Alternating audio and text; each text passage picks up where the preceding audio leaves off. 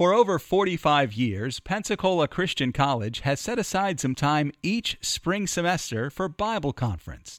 These days of concentrated study and preaching from the Word of God are a time of spiritual enrichment for our students, faculty and staff, and many others who join us for these services. We're pleased to welcome you to the PCC Bible Conference. I'm reading from Matthew, the 27th chapter, beginning in verse number 22. And following. Matthew 27 and verse 22. Pilate saith unto them, What shall I do then with Jesus, which is called Christ? They all say unto him, Let him be crucified. And the governor said, Why, what evil hath he done? But they cried out the more, saying, Let him be crucified.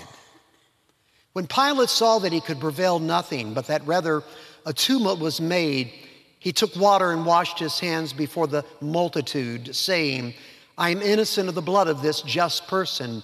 See ye to it. Then answered all the people and said, His blood be on us and on our children. Then released he Barabbas unto them, and when he had scourged Jesus, he delivered him to be crucified.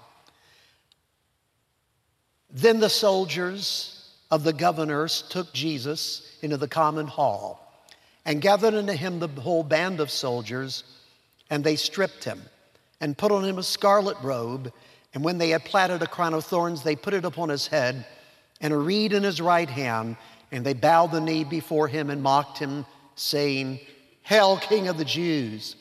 And they spit upon him and took the reed and smote him on the head. And after that they had mocked him, they took the robe off from him and put his own raiment on him and led him away to crucify him. And as they came out, they found a man of Cyrene, Simon by name. Him they compelled to bear his cross. And when they were come unto a place called Golgotha, that is to say, a place of the skull, they gave him vinegar to drink mingled with gall. And when he had tasted thereof, he would not drink. And they crucified him, and parted his garments, casting lots, that it might be fulfilled which was spoken by the prophet. They parted my garments among them, and upon my vesture did they cast lots. And sitting down, they watched him there. Let's remain standing. We'll have a word of prayer, and then please be seated. Heavenly Father, thank you so much for the great opportunity to be here on this 50th anniversary Bible conference. We thank you for the lives that have been changed in this place, the lives that have been benefited in this place. Thank you for letting us be here for such a time as this. Never before in the history of America have we needed a Christian institution like Pensacola Christian College more than we need them now. We thank you that they have kept up the basics of the faith once delivered to the saints. We're thankful, Lord, that they have lifted high that cross of Calvary of which we heard sung about and praised about tonight. Lord, I pray that we might continue to praise you for who you are. For this is the crux of the matter, the cross of the matter, the cross. May we say with the Apostle Paul that we're determined not to know anything among us save Jesus Christ and him crucified. For this is the stability in every individual life, in every family life, in every church, and in a Christian college as well. Give us the Holy Spirit power tonight, yea, the unction to function in such a way that we might bring glory and honor to thee and to why you came. In Jesus' name, amen. You may be seated, please. And sitting down, they watched him there. I want to speak tonight on the simple subject, watching Jesus die. I want to talk about the prayer before the cross, the pain that Christ endured as he approached and on the cross, and the power beyond the cross. When we think about what happened when Jesus came to that cross, I think a lot of things came to our mind. Some of the music that we heard tonight, I was thinking, I don't remember ever learning some of these songs because from the time that I was born And even before I was born in my mother's womb, we were in church and these songs were being sung and this message was being preached. But how can we get away from and how do we escape this crux of the matter, which means the cross? That's where we get the word cross from, the crucifixion.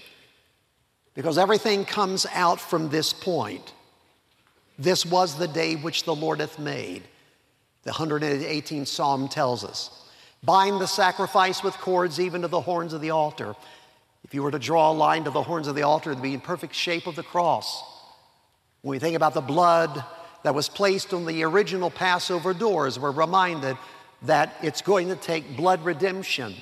It would take the cross to free us, the cross to bring us out of Egypt, the cross to bring us out of ourselves. The prayer before the cross. If the cross is to really grasp us as it should, I think we need to go back to the Last Supper, which was the induction of the Lord's Supper, the communion of our Lord.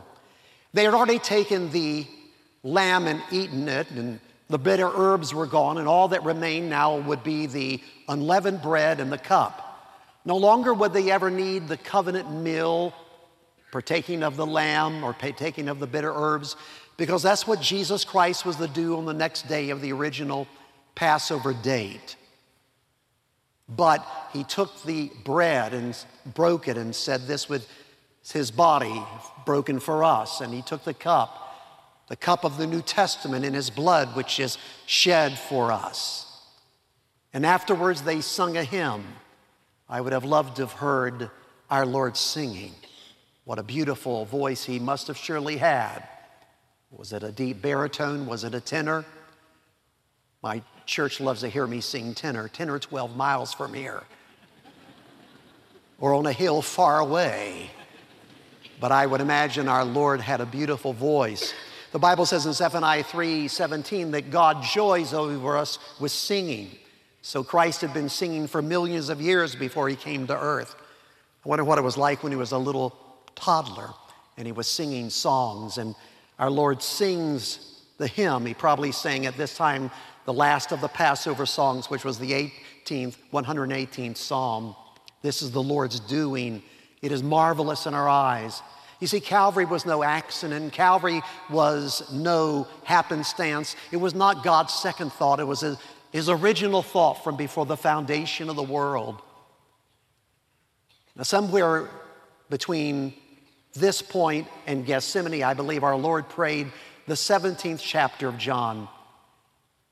And he tells the Father that it is done as has been commanded. And he's now praying for us to be one. He crosses Kidron's Brook, which by now is stained with the blood of the lambs. For you see, there were so many people attending the Passover that Christ died on that they had to divide up the Passover season between those celebrating Passover on the day before the Passover and those celebrating the day of the Passover. Judah and Benjamin would celebrate on the day of the Passover, but the northern tribes would celebrate on the day before. And all of the disciples were from the northern district except for one, Judas Iscariot. And so our Lord, who himself was reared up in the northern district, celebrated on the day before. It was estimated there were 275,000 lambs that were slain on the season of the Passover in which our Lord died. So already in this night, since the lambs had already been slain, he was crossing Kidron's Brook, which is now stained red. Our Lord, the Son of David, crosses Kidron's Brook, coming to Jerusalem, coming to the perimeters to die for our sins. It's the same place where David crossed, weeping, fleeing for his life, and our Lord crosses the same brook, coming for them to take his life. Amazing. Love, how can it be that thou, my God, shouldst die for me? And as our Lord comes into Gethsemane, there is something that is said that is really arresting. And I'd like to read it to you from the book of Mark, the Gospel of Mark, chapter 14, verse 32. And they came to a place which was named Gethsemane, and he saith to his disciples, Sit ye here while I shall pray. And he taketh with him Peter and James and John, and began to be sore amazed and very heavy. Now that is a terminology that you were not expecting. The Lord, who is omniscient, omnipotent, immutable, holy, love, acts shocked at some information that is now conveyed to him as he comes into Gethsemane. The word sore and followed by the word amazed is an interesting word in the Greek language. Sometimes it's hard to make a clear definition in some cases from one wording to another wording.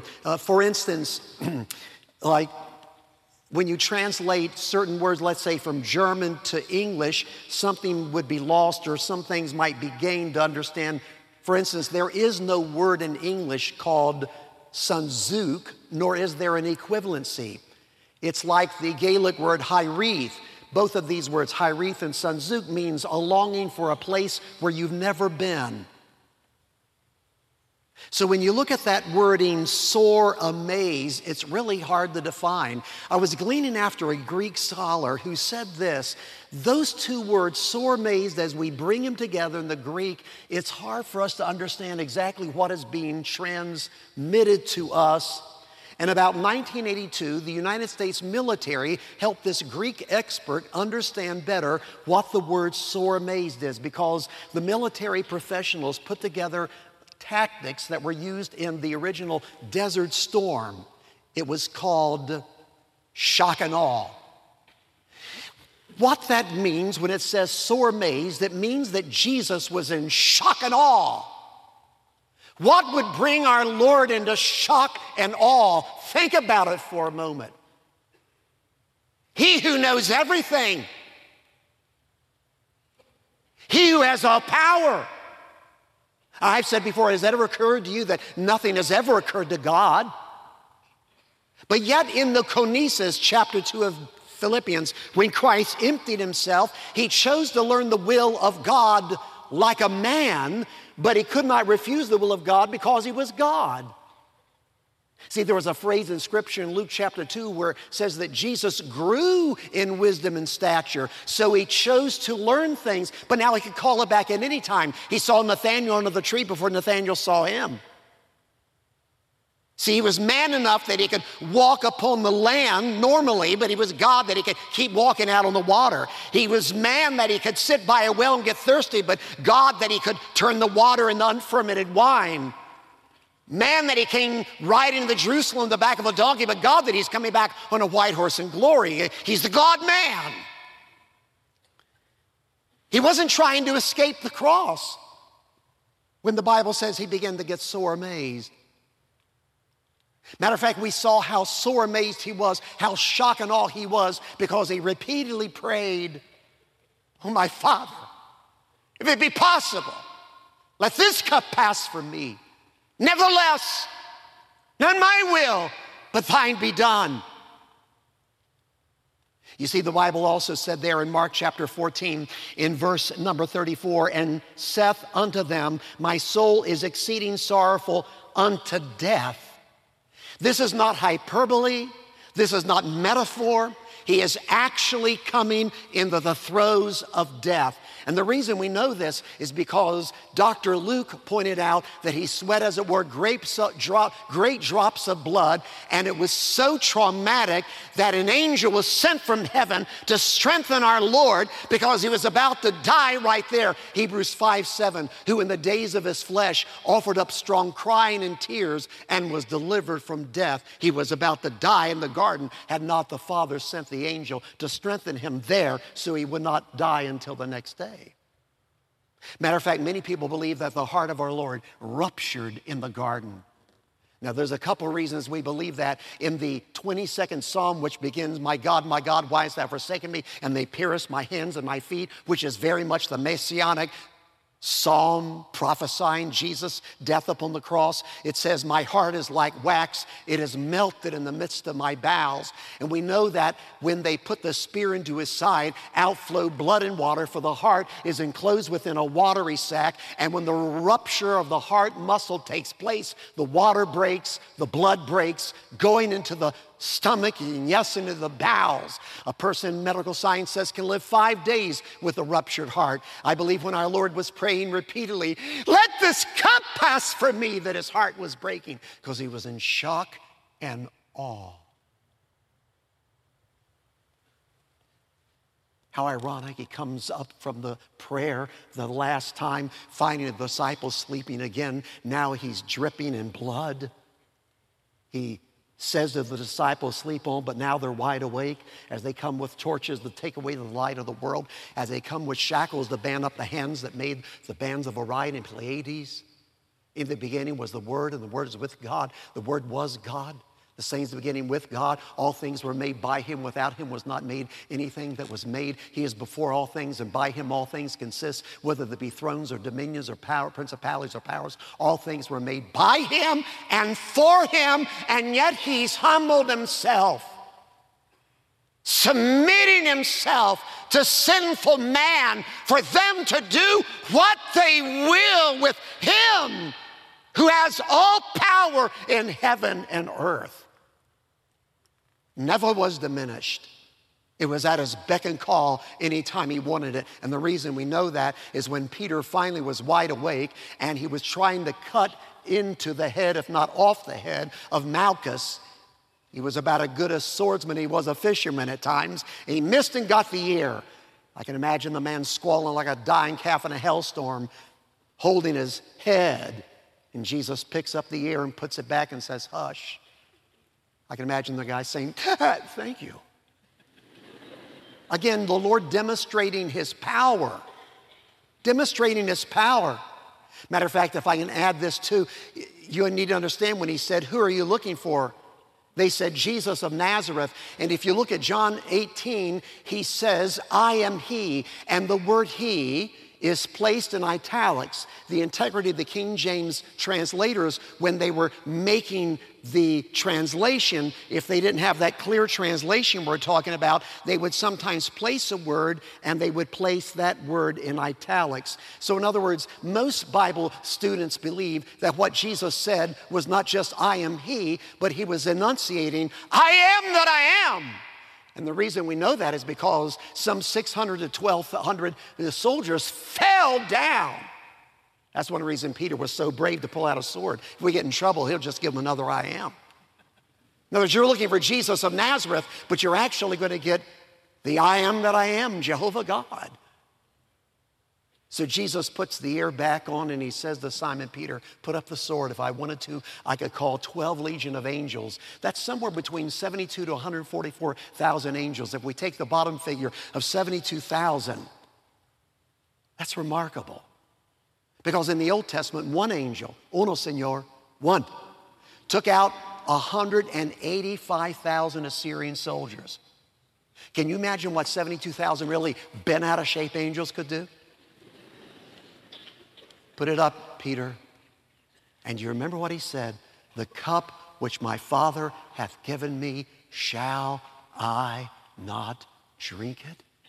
I'm going to talk about that in just a moment. The prayer before the cross, the pain that he endured before and in the cross. And they carry him away. They go to Annas. They go to Caiaphas.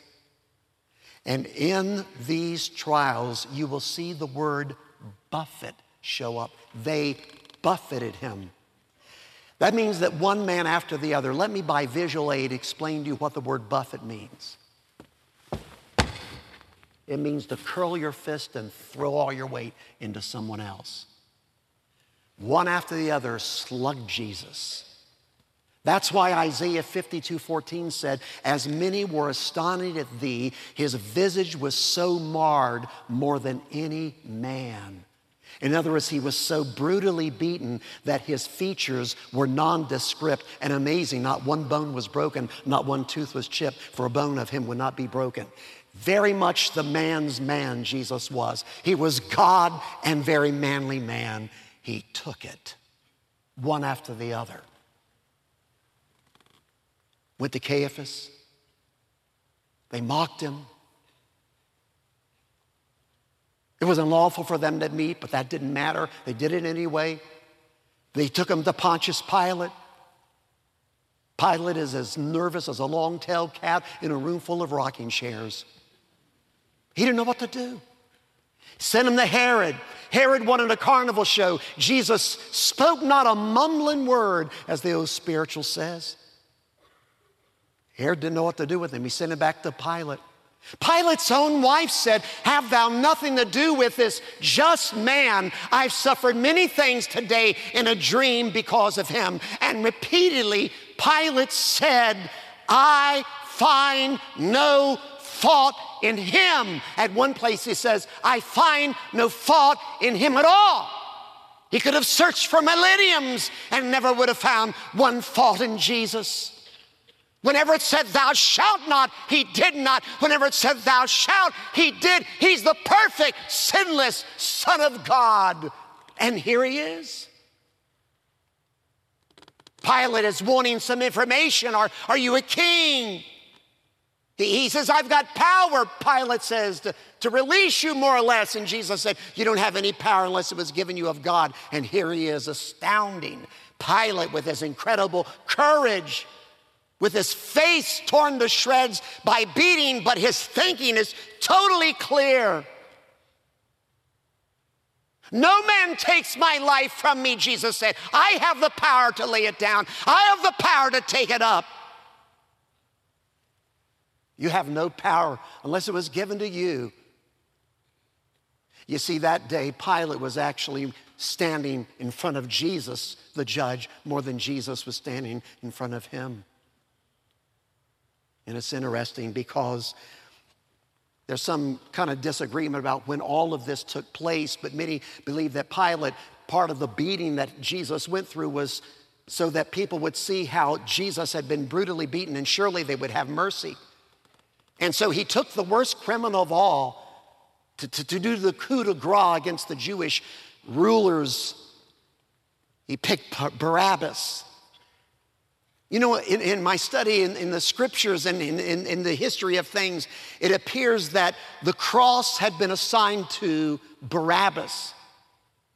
And the two men on either side were the cohorts and part of the crimes and murders that Barabbas had been involved in. And so the middle cross had been saved for Barabbas.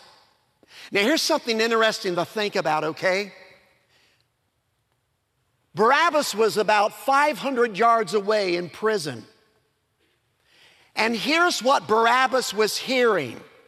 He didn't hear the dialogue of Pilate. He only was able to hear the crowd's voices arise. He didn't hear them when he said, "Whom will you that I release unto you, Jesus or Barabbas?" What he heard was, "Crucify him, crucify him." And the only other thing he heard was when the crowd was saying, "Give us Barabbas." Put it together, all Barabbas heard was, "Crucify Barabbas." When they came and unlocked Barabbas's door, he believed he was going to the cross, and they said, "You're gonna go free." He said, "How's that? We're giving your cross to Jesus." My friend, you and I are Barabbas, aren't we? It's hard to believe. Can we grab hold of this? Everything we deserved and then some. Jesus took all of that and then more because he loves you.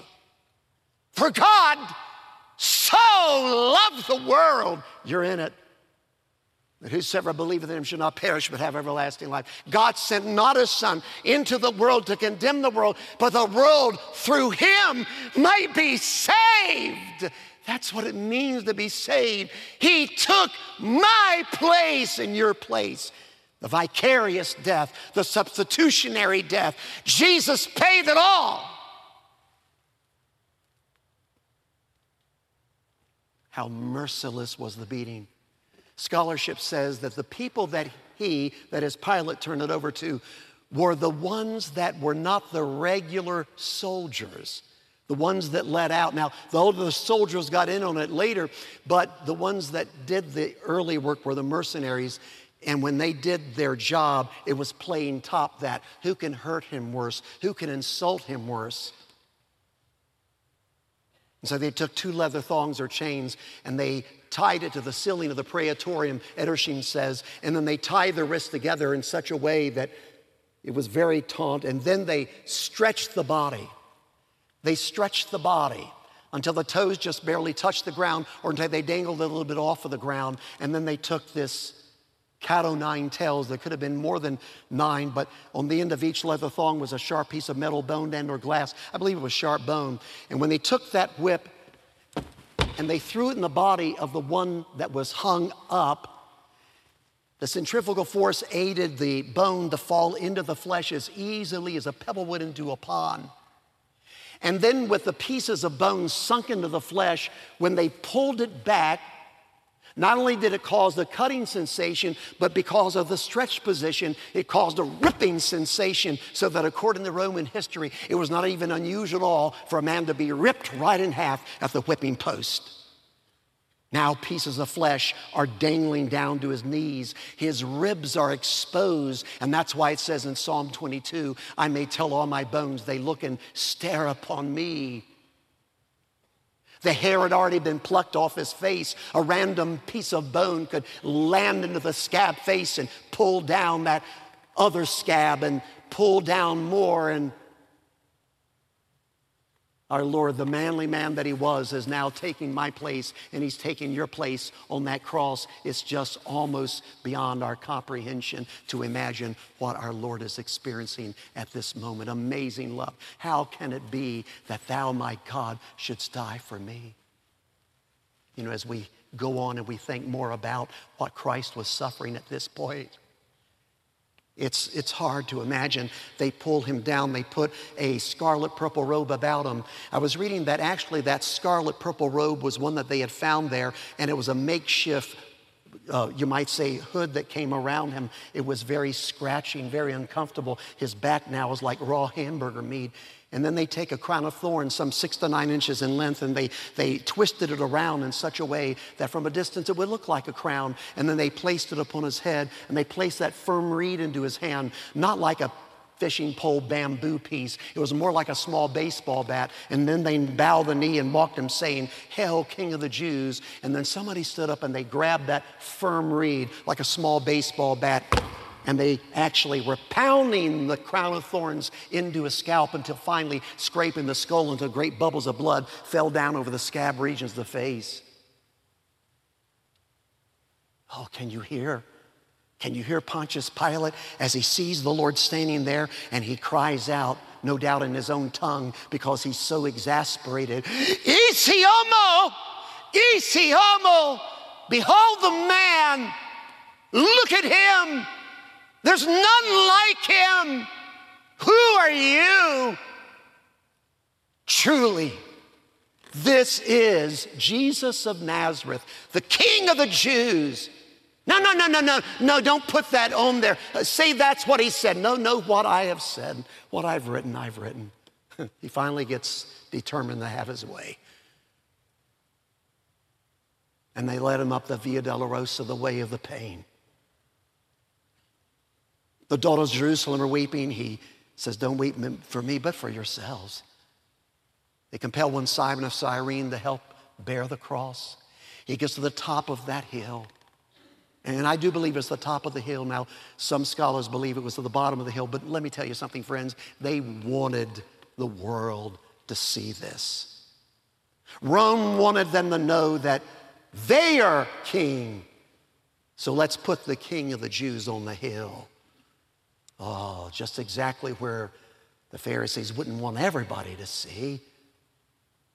From Gordon's Calvary, you could see easily the temple where now, on the Passover day, they're beginning to get ready to slay the rest of the 275,000 lambs.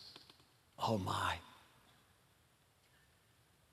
take a nail and they place it very strategically between the bones, between the wrist.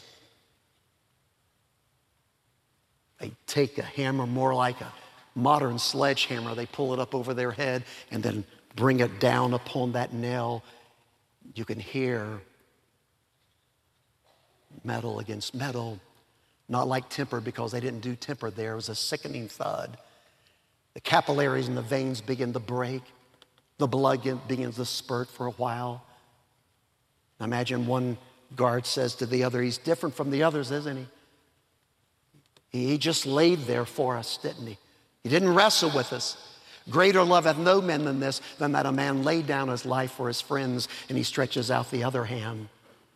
And they nail that hand. And then one foot stretched on top of the other, then that foot is nailed all the way into the second foot, all the way until the butt of the nail's against the top of the foot, and one more pound, and he's bruised.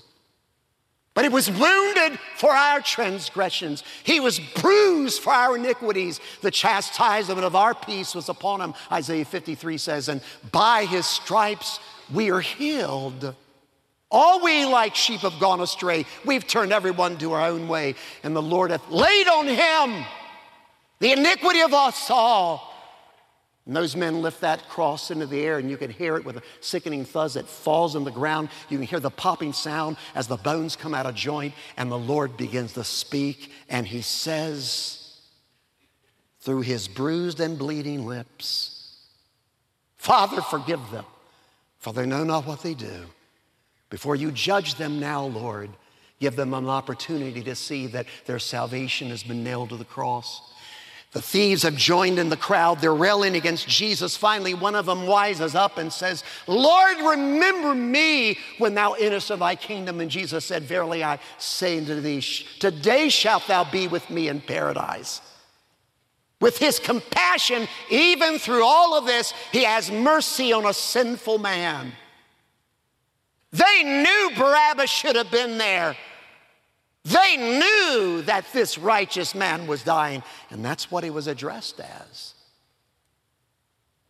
He looks down, he sees Mary, and through great compassion, Mary, the woman that took care of him as a little one, the woman that gave him his first nourishment, this lovely lady who was so overwhelmed, she gave the great Magnificat after our Lord was born. Can you imagine what it must have been like for, let's say, James and Jude to be reared up in the house of Jesus? Can you imagine Mary saying to James, why can't you be more like Jesus? That's why I have no problem believing that they had a hard time believing until after the resurrection. How would you like to be reared with a perfect brother? He never did anything that was wrong. If he ever got disciplined, it was always his parents' fault. It's perfect. And he looks down at her, remembering the care and the compassion. He sees the tears dripping off his face.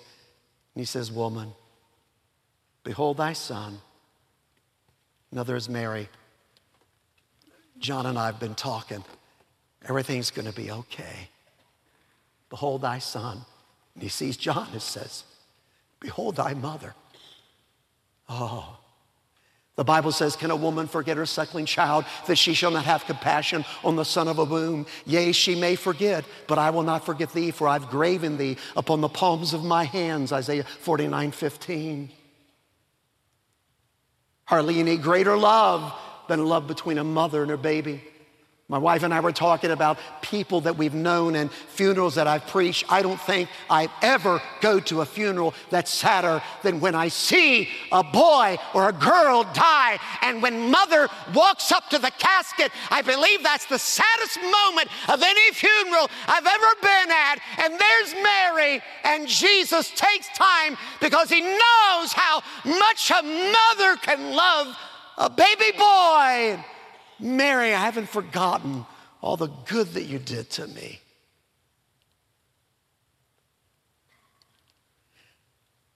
You know, maybe tonight somebody needs to call mother and say thank you, because in essence, that's what our Lord was saying. Thank you, Mary. What a sweetheart. Mary, the mother of our Lord.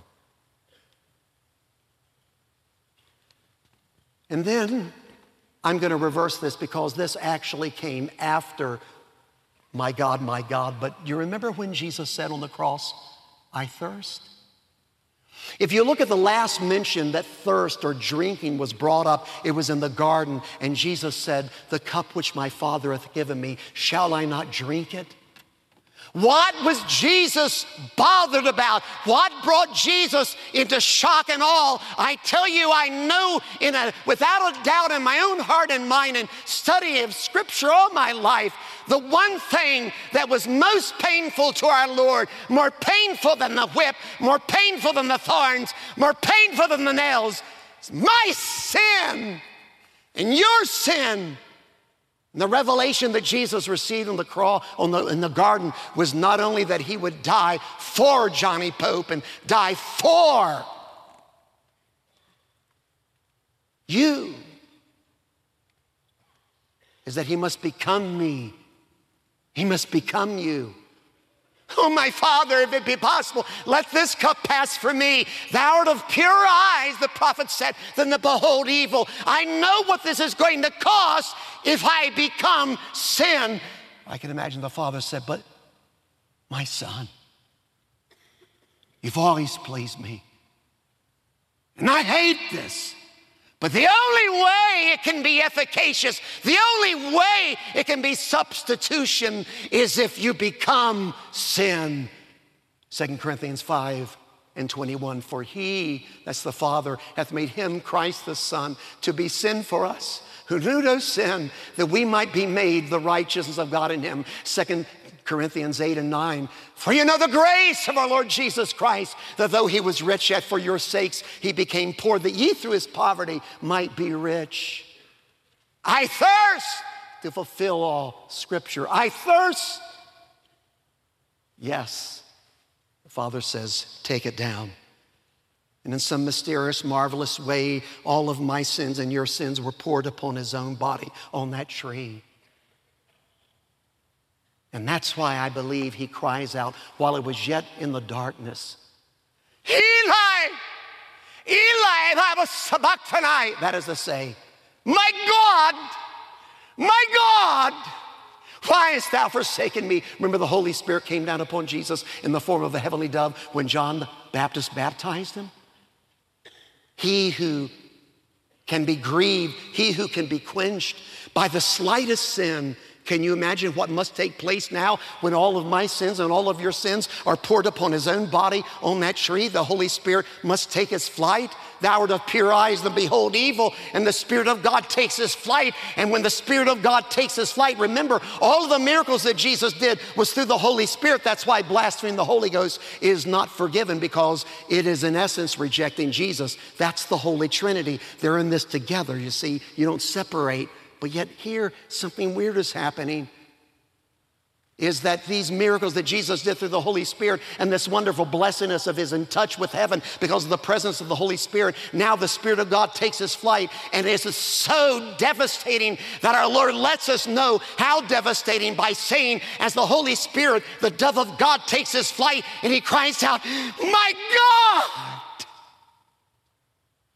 And then I can see 72,000 war angels beginning to pull flaming swords out of their sheaths. And the Father says, fold your wings and turn your backs. Resheathe thy sword. But Father, resheathe thy sword. Turn around.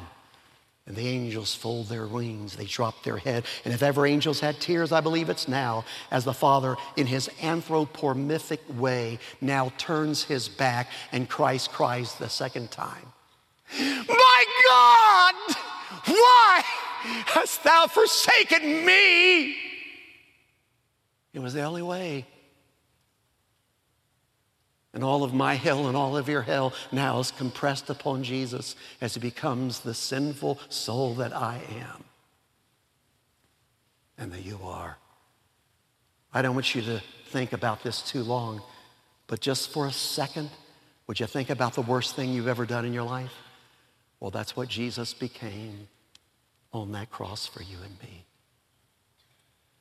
Wow. Now we're coming to the end of the darkness. He's on the cross for 6 hours. We're coming toward the end of the 3 hours of darkness, and our Lord cries, coming toward the end of the cross, "It is finished!" Just one word in Greek, tetelestai. It's the same word used whenever a man was in debtor's prison. When his debt was paid, the parchment was pulled off the door and it was stamped tetelestai, meaning paid in full. It was the same word used whenever the priest would examine a little lamb. If it had no flaw or blemish and it was worthy for Passover sacrifice, he'd say tetelestai, this lamb is acceptable, it is pure. It was the same word used by the Cyclops when they were in battle, like our Marine Recon, like the Army Green Beret, Delta Force, Navy SEALs. When they were in battle, there'd be a runner near the edge of the battle. On the edge of Athens, wives and mothers and fathers and sweethearts, uncles and aunts and grandparents were waiting on pins and needles. If it was an overwhelming victory, the runner would run back. He would see the family outside of Athens, throw his hands up and say, tetelestai. When they heard that, they would jump for joy. By the way, that's what Isaiah, that's what Psalm 118 was saying. This is the day which the Lord hath made. We will rejoice and be glad in it. When Jesus Christ died upon the cross saying, it is finished, he was saying, the debt is paid. I am the Passover lamb, and I'm giving the devil a death blow with what I do here today. Wow. And then he says, Father. That's interesting, isn't it? The final word of the cross, Father, Father. The first time we hear words spoken by Jesus is when he was 12 years of age. First words we've ever heard. When Mary and Joseph were looking all over Jesus and they came to Jesus and they were very upset that they had finally found him, but that he was lost for 3 days. And he said, I must be about, watch this, my Father's business. I must be about my Father's business. John 17, he said to the Father that he had finished what he came to do, and now he comes to the end of the cross, and his final words spoken before he dies are the words that he started with. I must be about my Father's business. Now he's done the Father's business. And he says, Father, into thy hands I commend my spirit.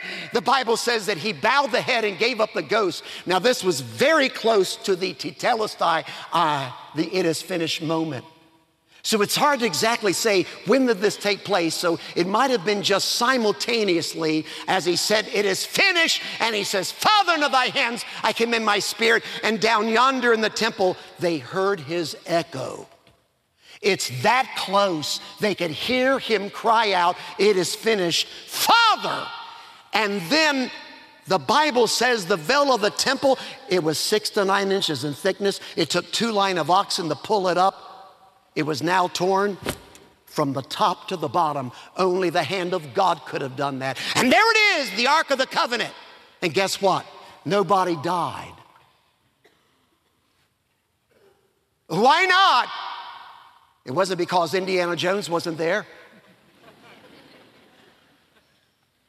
It was unlike when the Old Testament, they peered in the box and they died. Why didn't anyone die? Because that's no longer the Holy of Holies. That was only meant to be a picture of the heavenly.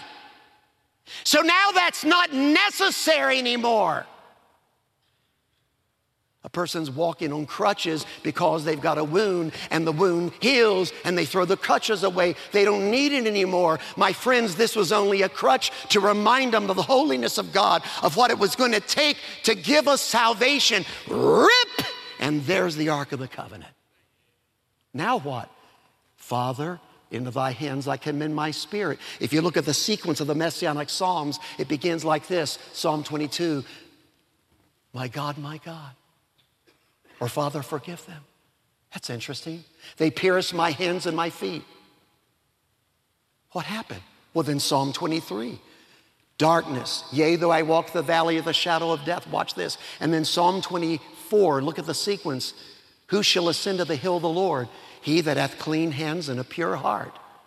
The Bible says in Hebrews 9:14 that Christ offered himself without spot to God through the eternal Spirit. Brother Pope, what do you think happened? What I think happened is doesn't matter, but this is what I know happened. The Bible says he offered himself without spot to God through the eternal Spirit. He says, Father, into thy hands I commend my spirit. In split second timing, through the Spirit, he went up to the portals of glory and says at the end of the 24th Psalm, open up your gates and be ye lifted up, ye everlasting doors, and the King of glory shall come through. I think Michael said to Gabriel, who is the King of glory? And Jesus says, the Lord strong and mighty in battle is he. Open up your gates and be ye lifted up, ye everlasting doors, and the King of glory shall come through. Mike, yeah, Gabe, that's him, open up.